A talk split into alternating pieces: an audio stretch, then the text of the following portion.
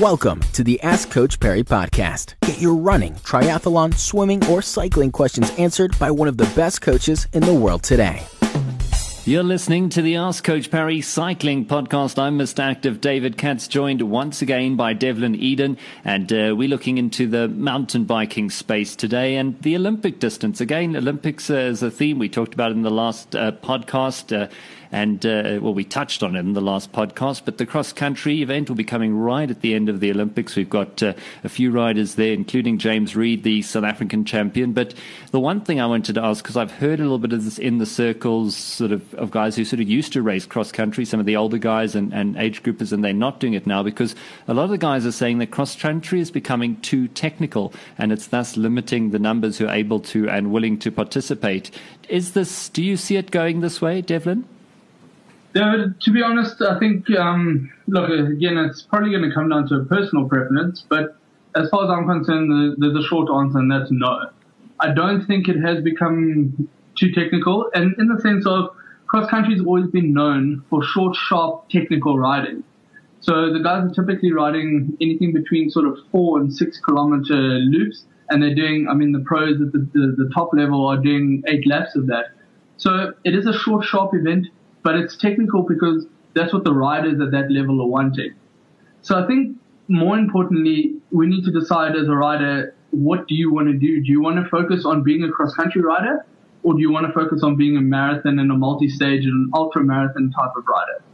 The, the problem where what comes into place though is there's a lot of, especially in South Africa now, there are a lot of stage races that have popped up.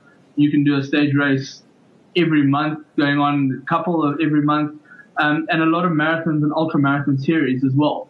And while this is brilliant for the sport, it then becomes a thing where if you're riding marathons and ultra marathon type events, your conditioning for a cross country type event is out the window because now you're sitting for a lot longer periods of time at a slightly lower intensity.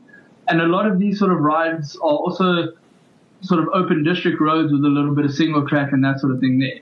So you then start losing the confidence, losing the skill, and losing the conditioning for cross country type riding. If you want to do cross country, it's there to be technical. It's there to be short and sharp and on the rivet, high intensity the whole time round. So I feel I don't think it's necessarily becoming too technical. I think it's the the course designers are trying to keep the guys that are riding and at the top end of the field, they're trying to keep them happy the riders are wanting something more technical. They're wanting more climbing. They're wanting more of a challenge. So understand the difference between the two types of events and then focus. If you want to be a cross country rider, I think focus on being a cross country rider. Obviously the, the endurance and the, the ultra marathon type events will always help to a degree for a conditioning point of view, but I still feel that you're getting a very different kind of conditioning in. So it's important to decide which one you which one you prefer and which one you fit into, and train according to that. Devin, just a, a quick add on there before I let you go. Looking at younger riders coming through, you know, we always talk about in this country with marathon and stage racing being so big that we're losing youngsters to cross country, but it's an important learning ground for technical skills, isn't it? It is without a doubt. And one thing that actually does impress me is there's a lot more cross country type events happening and a lot more circuit events that are that are around on the race calendar as well.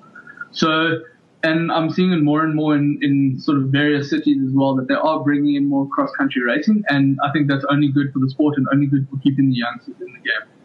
It really is, and only good for letting our South Africans get more of a chance overseas because really is hard to go compete with the Europeans who often live, sleep, and eat cross country racing.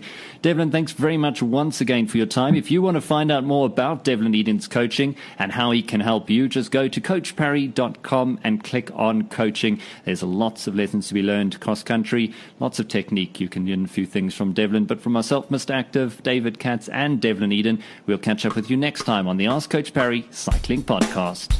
Be sure to subscribe to the Ask Coach Parry podcast on iTunes, follow it on SoundCloud, or listen to it on Stitcher follow us on Twitter at Ask Coach Parry.